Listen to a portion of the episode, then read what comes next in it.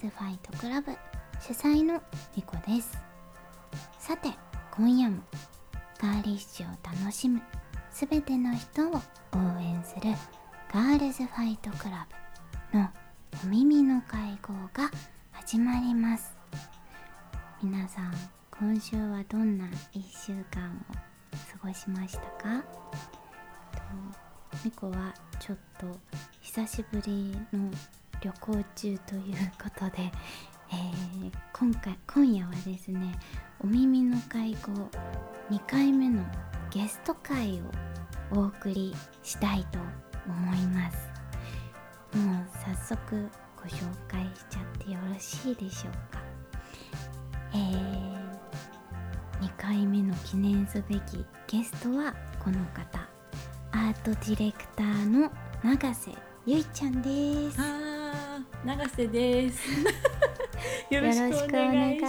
ますありがとう来ありがとうございてます。こちらこそ。ちょっとえっと、うんゆいゆい私はゆいゆいと呼んでるんですがゆいゆいが初めましてですというクラブメイトの皆さんもはいいるかと思うので、ちょっと簡単にプロフィールを紹介します、え永瀬ゆいちゃんは1991年東京生まれの、えー女子美女子美術大学ファッションテキスタイル学科卒業のデザイナーさんで、えー2014年に株式会社レモンライフというデザイン会社に入社後2022年よりフリーランスとして現在活動中で CD ジャケットや広告空間ディレクションなどなどジャンルを問わずに活動されているはい、アートディレクターさんになります、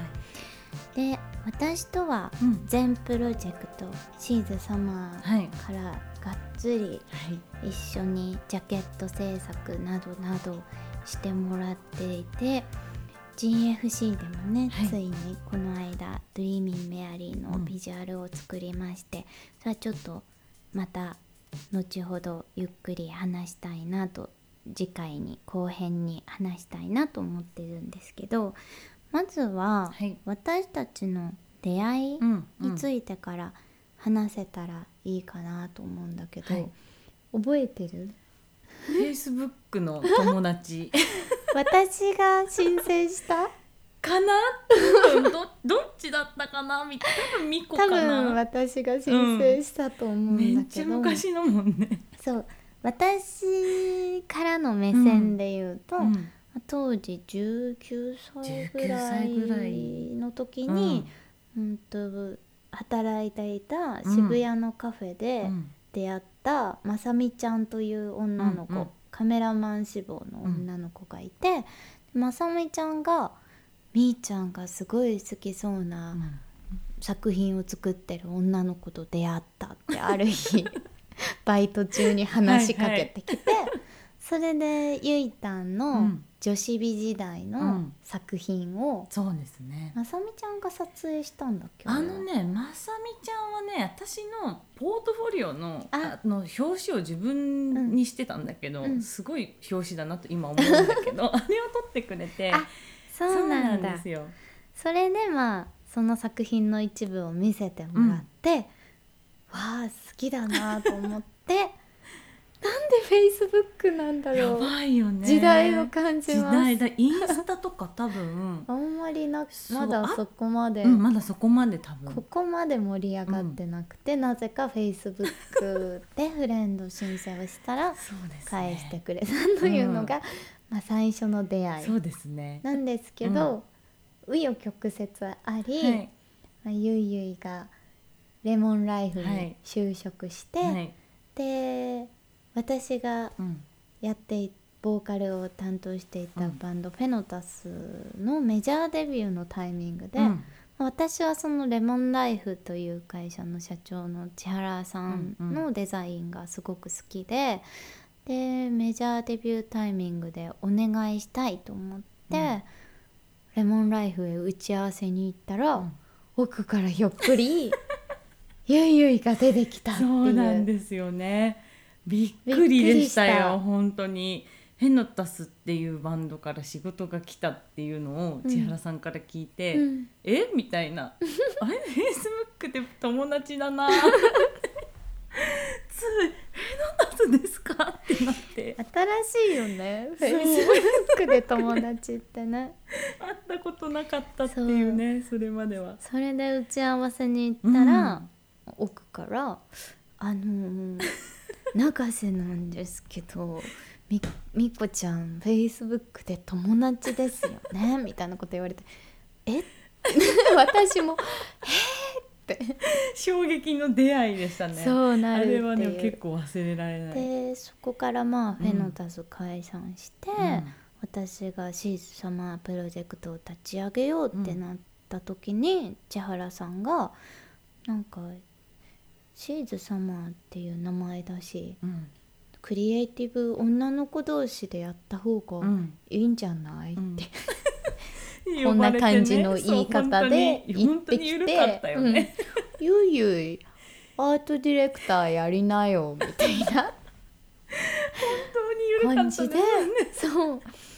でそれがゆいゆいのアートディレクターデビューだったんだよね。いやそうなんですよ。うん。当時だからさ、まだ245うん。とかで私もレモンライフに入社してまだ23年みたいな、で自分の中でこうあまだこうアシスタントデザイナーだったので、アートディレクターという肩書きなんてうん。まだまだ背負えないとこう思ってて私の中では28から30あたりにうん。アートディレクターと名乗れるようになればいいなっていう構成をこう持ってたんだけど、え？みたいな。もう？みたいな。もうもうなんか、ねそうだ結構おあの追いつかなかったけど頭が。だけでどもそう絶対にこれはでもあーすごいありがたいなと思ってその千、さんのうん。一言が。うん。で絶対に楽しいだろうし。やりますとか言って。そこからうん。全部のうん。CD ジャケットはすべてそうですゆね。いゆいが担当してくれてね ずっとはい。タッグを組んでやらせてもらって、うん。でシーズ様は完結し、うん。まあ私はうん。原点であるうん。ガーリーにはい。ガーリッシュな者たちとこう向き合うべく、うんうん。今のこのガールズファイトクラブというね、うん立ち上げてここでもうん。ね、ね。一緒に作れて嬉しいなっていう。感じなんだけどそうゆいゆいがね結構立ち上げの発表した時に、うん。ストーリーズとかで共有して、うんうん。メッセージくれたりしたのが、めちゃめちゃ嬉しかった。本当ですか？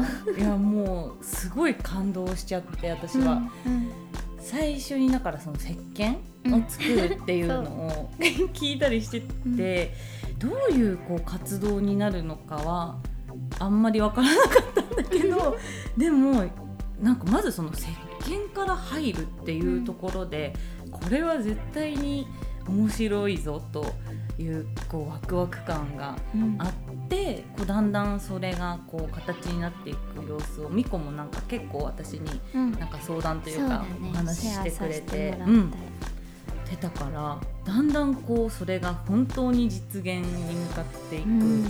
感動、このついにミコがあのシーズ様でね結構私たちはガーリーという、まあ、ルーツがうん。ガーリールーツがほぼ一緒なので、ねいろいろ話し合って。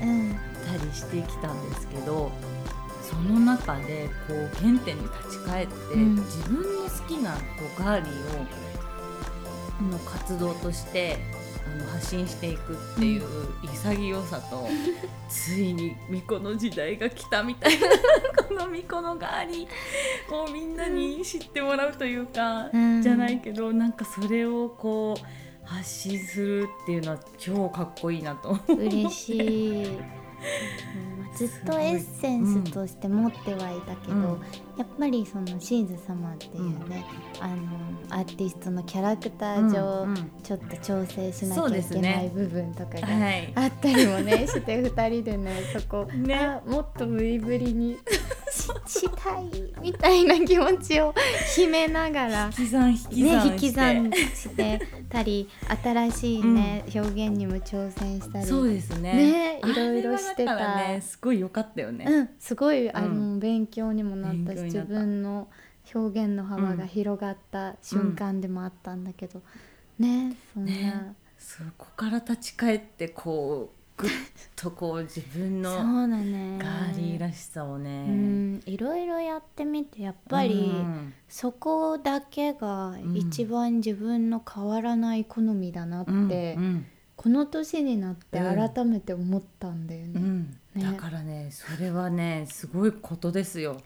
それをこうなんというかもう私も本当にこう好きなものは似てるし、うん。やりたい自分がやりたいなって思うことはいろいろある中で、うん。やっぱどうしても、まあ、クライアントさんのお仕事とかだと、うん。制約がいろいろあったりうん。するから、まあ、そのそれはそれですごい楽しいんだけど、うん。やっぱどこかでこう自分らしい作品とか作っていきたいなっていうのは思ってるけど、なかなかこう行動に移せなかったりもしているので、うん。めっちゃかっこいいなみたいな。いやいやいや本当にね尊敬しますよ。ちょっと今日はそんなはい、ゆいゆいのあのーお仕事のね、はい。話をちょっとゆっくり聞いていきたいなとはい。思っておりますので、よろしくお願いいはい、よろしくお。願いします。GFC それではここからは、えーゲスト会ということで GFC お耳の会合のゲスト会では可愛いを作っているさまざまな職業のクリエイターさんをお招きしてその職業についてのお話を聞いていこうという企画になっています。クリエイティブなものを見るときにより楽しくなる目線が増えるようなそしてその職業に興味のあるクラブメイトさんが何かを始めるきっかけになるような企画になるといいなと思っております。ということで今日はゆいゆいに、はい。い、ろいろインタビューさせてもらいたいなと思ってるんだけど、はい、なんかそういえば意外とうん、聞いたことなかったよううん、うん、な気がするんだけど、確かアートディレクターっていう職業を目指したのはいつからだった？の目指したのはですね、大学一年生ですね。あそうなんだ、はい、女子美術大学というところにいたんですけど、うん。もともとは中学校ぐらいの時からファッションデザイナーになりたくて、うん。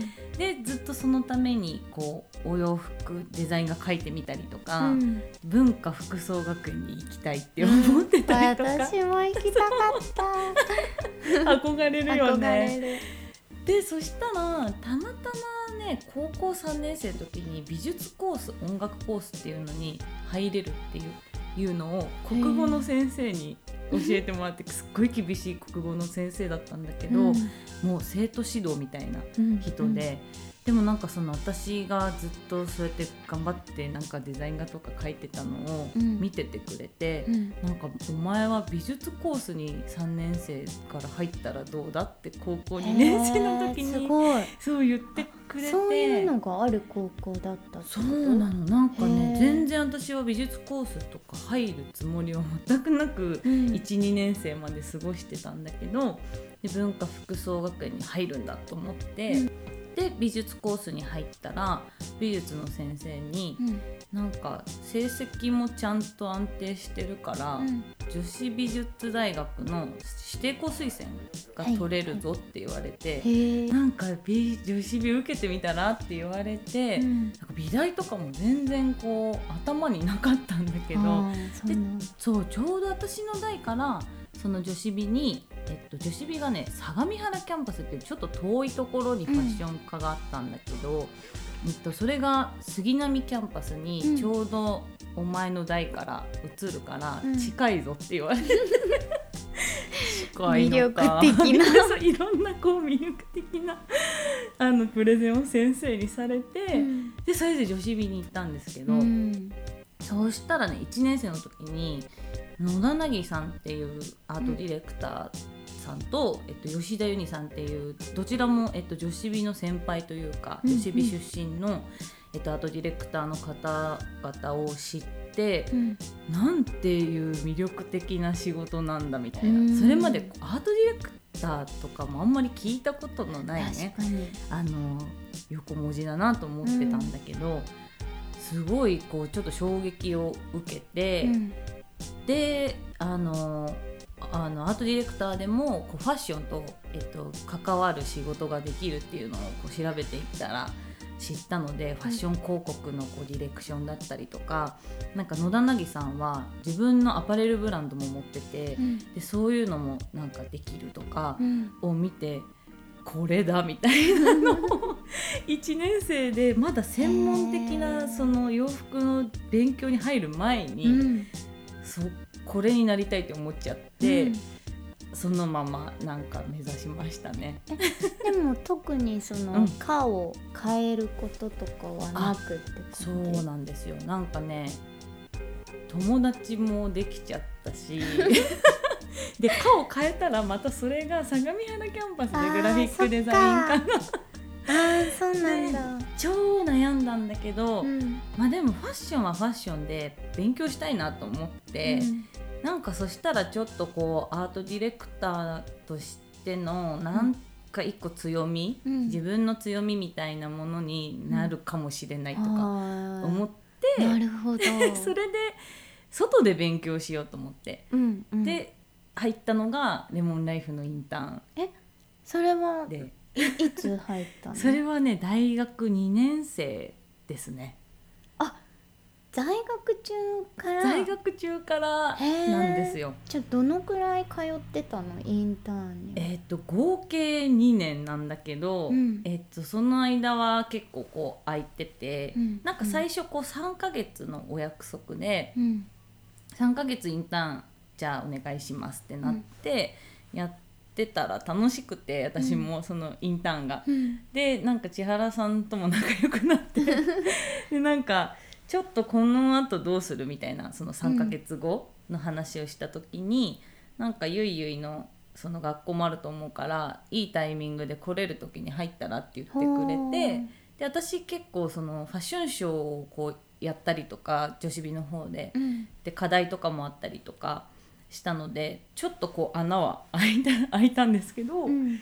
2年生から4年生の卒業までうん。やりましたね。へー。えちょいろいろ聞きたいことがあるんだけど、まず、うん。そのインターンのうん。は募集してたの？えーっとねレモンライフがうん。本当に立ち上がったばっかりだったんだよね、うん。その時が。で私もそのアートディレクターっていうものをこういろいろ本屋さんでデザイン書専門の雑誌とか見てあ調べてた時に千原さんの存在を知って。そうだ そうそれであすごい素敵な作品作ってるなと思って、千原さんもね結うん構ガーリッシュな作品、そうだね。あの初期は特に多かったりしたよね、うん初期特にそうそう。んん。ラフォーレのクリスマスの広告をその時、すごいファンタジックなのを作ってて、うんでもなんか作品あんまりないから、うん。あ新しい会社なんだと思って、うん。でインスあツイッターかその当時はツイッターで、えっと、情報を見てたら、うん。そのレモンライフ設立をするので社員とバイトを募集しますっていうのがはいはい。出てて、バイトかみたいな。うんで私はそのインターンっていう制度を知ってたから、うん。インターンがいいなと思って、はいはい。でもまあバイトで一回連絡してみようかなと思って、うん。学生なんですけどバイトってできるんですかってメールを送ったら全然返信がなくて。本当に2週間ぐらいかな。うん。1ヶ月ぐらいかな。なんかそのぐらい返信がなくて 終わったなと思って、まあ、次探そうとか思ってたらなんか学生はインターンとしてなら採用しますみたいな、えすごくいいなと思って 求めてたもの。求めてた。条件が返ってきたわけだ。でこれはじゃあちょっとぜひ、うんうん。あのポートフォリオをあの送りたいですみたいな感じで、なん。か住所を教えてもらったのかな。うん。で行ったんですよ私事務所に。うん。でそしたら当時ねあの広告代理店を間借りさせてもらってたみたいでうん千原さんともう一人のアシスタントさんが。うん。でこう表だってレモンナイフって書いてなくて、うん。何回もそこに行こうか迷ったんだけど結局帰っちゃって 勇気が出なくてそこまで行ったのにもうちょっと説明があったのよかったわね。そうそうそうこういう社名のところみたいなね。絶対に何回も結構1時間ぐらいそれはすごい。住所確認して。ドキドキしたんだろうなそう合ってるけどでもなんか全然違う名前が違うよってなってたんだ。で結局そのまま郵送して。でそしたらそれでまた全然連絡がなくて。ポッてこうポッてメールが来てはあなんか一時しん？書類選考したのであの、うん。通ったのでうん一次面接に来てくださいみたいな、うん。あインターンなのに結構そんな感じで ちゃんとしてるんだみたいな感じではあ面接で一次面接とか言われてるからめっちゃ緊張するじゃん、うん。こう二次面接とかまで行けるようにうん。面接を頑張んなきゃいけないみたいな感じで行ったらすごくゆるい関西の方が千原さんなんですけどやってきて「いつから入れるん?」って言われて「え？みたいな。あれ？面で白い。私もそれもう本当に緊張してたからうん。ホームページに上がってる作品を全部き暗記していったの。あ。何を答え聞かれても。答えられるようにしていったのに、うんでいつから入れるかを答えた後はもう雑談え？になっちゃって。で最後に「僕の作品って見たことあるよね」って言われて「ああります」みたいいやー感じでした。千原さんだし、はい。なんか変わらない一面。だけど。すごいね。でもそんな返事が来ないからダメかなと思ってたところからうん。スタートってよく続いた続いね。たようね。ん。でインターンのうん。仕事内容はどんなことをしてたの、インターンはね、うん。えーっとね当時はですね撮影にめちゃめちゃ行かせてもらって。それは勉強すになる。ごい勉強になった、うん。なんか割とこう社員さんが当時少なくて、はいはい。結構こう社員さんみんなさんデザイン業務で手一杯になっちゃってて、うん。あので撮影に行けないからちょっと千原さんのアシスタントとして行ってきてみたいな感じで、割とこう何も教えられないままじゃないけどへもゴリッと現場で学ぶみたいな。でもそれもこううん新しく立ち上がった会社ならではのうん、そうですいいね。ポイントだったってことだね。うん、で本当に私デザインが何にもイラストレーターとかフォトショそうップとかも。だよね。テキスタイル科に通ってたから。触れないから、うん。もうそこで勉強しようって思ってたんだけど、で当時いた社員さんがひあのおこうお手すきで教えてくれたりとかもして、たまにこうレイアウトの手伝いこうなんか写真を並べるみたいな、うんちょっとしたお手伝いは。とかあと資料探してとか、うん。あとアイディアちょっと考えてほしいとかうん。いろいろこうやらせてもらいましたね。うん。うん。なるほど。そこからでもね、インターンから社員になっうん、た時は結構決断した感じだった決断したね、うん。なんかその大変さを間近で社員さんの大変さも見てたんだけど、うん。まあレモンライフが大変っていうよりはやっぱそのデザイン会社っていうのは、どこもこんな感じに大変なんだろうなっていうのは なんとなくこう察してたねので。え。なんでなんだろうね。ね やることが多えいのかな単純に。多いんだね。うん。でまあ徹夜とかも全然なんかインターンなのに今じゃちょっと考えられないんだけど、うん半徹夜というかしたりとかしてて。でも結構へっちゃらで。いや強い。子なんだよね ゆゆいがまた。それでまあでもレモンライフあで就活も一応知ってたんだけど、うんうんでもまあ結構ダメで、うん。なんかファッション科でやっぱりそのグラフィックデザインの会社とかって割と厳しくて、うん。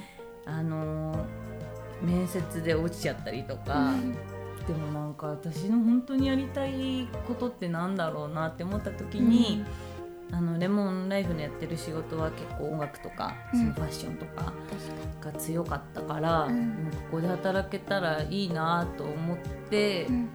なんかのね撮影のね、うん。空き時間にね、うん。立ち話で千原さんと就活どうなの？みたいな。うん。でちょっとお話ししようと思ってたんですけど、うん。みたいなレモンライフに入りたいと思っててみたいなのを言ったら、いいよって。嘘でしょみたいな。感じの。そうなんだ。じゃあ少しは就活してたんだね。ちょっとだけね。うん。本当にちょっとだけしてまあ。へえそうだったんだ。そんなあっさり。そんなあっさりとあの感じね。う んでもいいよみたいな感じで。もともとねなんか本当にダメだったら、うん。なんかうちおいでよみたいなこととかもあ。そうちょっと言ってくれたりとかしてたんだけど、どこまでこう本当か分かんなかったというか、そんなこんな新卒でうん。全然デザイン経験もないのに、うん。入れてもらえないだろみたいな方が強かったんだけど、うん。まさかのいいよって言われて。じゃあインターンと社員では何か変化あった、あ全然違いますね。あの大変でしたね。社員になってから仕事仕事。の幅も増えて、そうだね。もうじゃあ社員になってから結構ガツガツデザインもうんやらせてもらう担当させてもらうようになってって。そうですね。しばらくはこう社員さんの下で、あの本当にアシスタントデザインというかクライアントさんとのやり取りもなく、うん。こう与えられた作業をうん、やるみたいなここ感じで。にこれ入れといて。そうそうそう画像切り離しといてとか。まさにまさに。あ。もうそういうものがー多かったんだけど、あとでもアイディア出しとかは一緒にやらせてもらったりとかしてやってましたそれが何年間ぐらい？それがねだからそのシーズサマーの女子美卒業してから卒業してからはシーズ様がね2016年スタート。あじゃあ2年です。あのあ。2014年入社なのでじゃあ2年間二年間。アシスタントデザイナーとして働きようやくじゃあ、2016年に急に急に。また千原さんのあそう。でもねその間にこうクライアントさんとのやり取りとかをうん。任せてもらうというか、あー。担当案件とかはそうあの千原さんのアシスタントとしてだけどあーそこはちょっとそういうステップアップがあるんだ。そうなんです。あー面白い。そうなんだ。そこから仕事が楽しくなっていったかも、うん、うん、しばらくはねちょっとやめたいなみたいな 時期も正直あったんですけど。いやーヘビーだもんね本当デザインのお仕事は。そう。でアートディレクターにうん。また千原さんの天の一声で、はい。すべて千原さんのあのね。天の一声で就任してからはうん。どんなどんな感じだった？ライフスタイルとかそこで変わったりした？あーライフスタイルはうん。基本的に変わらないというか、もうねライフスタイルっていうのがもう合ってないようなもんみたいな。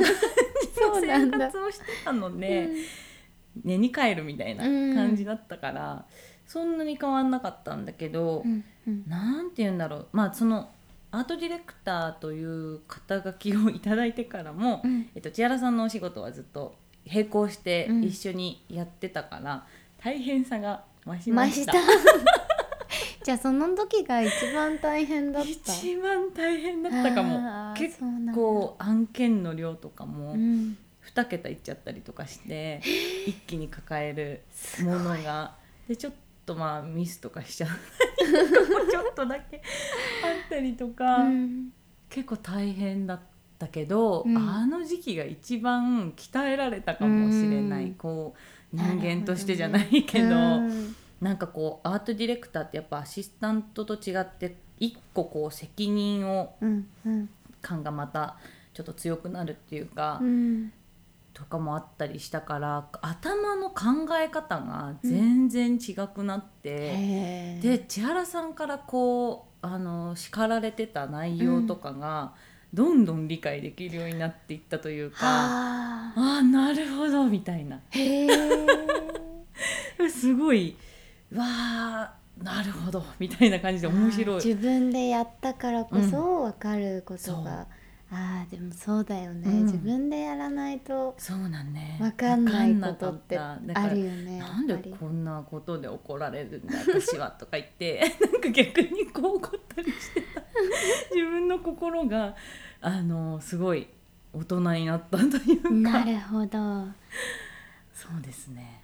アートディレクターっていうお仕事は、うん。ゆいたん的にうはんどういうことをするうんうん。お仕事だとあ思っているか、えー、っとね、うん。どんなんだろう本当になんか本来はうん。こうグラフィックデザインがありきで、そのビジュアルだったりとか、ロゴデザインとか、うん。まあ、映像をやる方もいたりとかしてう、んうん。なんだろうなそのこうクライアントさんの商品をよりよく見せるためにはどうするかっていうことを一番に考えて、うん。えー、とでそこにこう我々に依頼されているんだったらその私たちのこうスパイスを入れて、うん。面白いものを提案するっていうのがまず第一なんだけど、うん。なんか本当にジャンルの幅が広いお仕事というかだよね。だから本当にアートディレクターって何ですかっていう感じだと思うんだけど、本当になんかその広すぎて私は結構そのみんなの生活を豊かにするためのうん。お手伝いというか、もうん。うクライアントさんももちろんそうだけどそれをこう受け取る側、うん例えばアーティストさんだったらファンの人に,、喜んでもらいたいとか。そうだね。そうあとはドラマを見る人だドラマのビジュアルとかだったらドラマを見る人がドラマの世界観と一緒にうん。このポスターも楽しんでほしいとか、うん。うん。結構そういうのを考えててなんかみんなの生活に一つこうキラッとしたものを残せるようなアートディレクターになりたいなっていうのは目指し始めた時からうん。割と大事にしてて。うん。なんでねだからいろんなことをやるんだけど。そうなんだよね。幅が本当に広すぎて、うん。だからただこう、うん。デザイナーとはうん。まるで違う。あのね。こうグラフィックデザインを作る人とはうん。もっと違ってこう、うん、人全体をうんうん。まとめ上げるというか。ですね。う。ん、なんかいろんな人とこうコミュニケーションを取るっていうのもすごい仕事なんだろうなってうんうんうこうん。そばで見てて思うし、そうだね。そう。本当に？広くて。そうだからやることがもう。から見るとどういうお仕事と思ってるのかなっていうのがすごいうん。気になってたから、大丈夫ですか？いろいろ聞けて 嬉しかったよかった。今日はありがとうございまいます。すすごいあのたっぷり聞いて今日はたっぷりのお届けになっておりますが楽しんでいただけましたでしょうか、大丈夫でしょうか？お話聞かせてくださりありがとうございました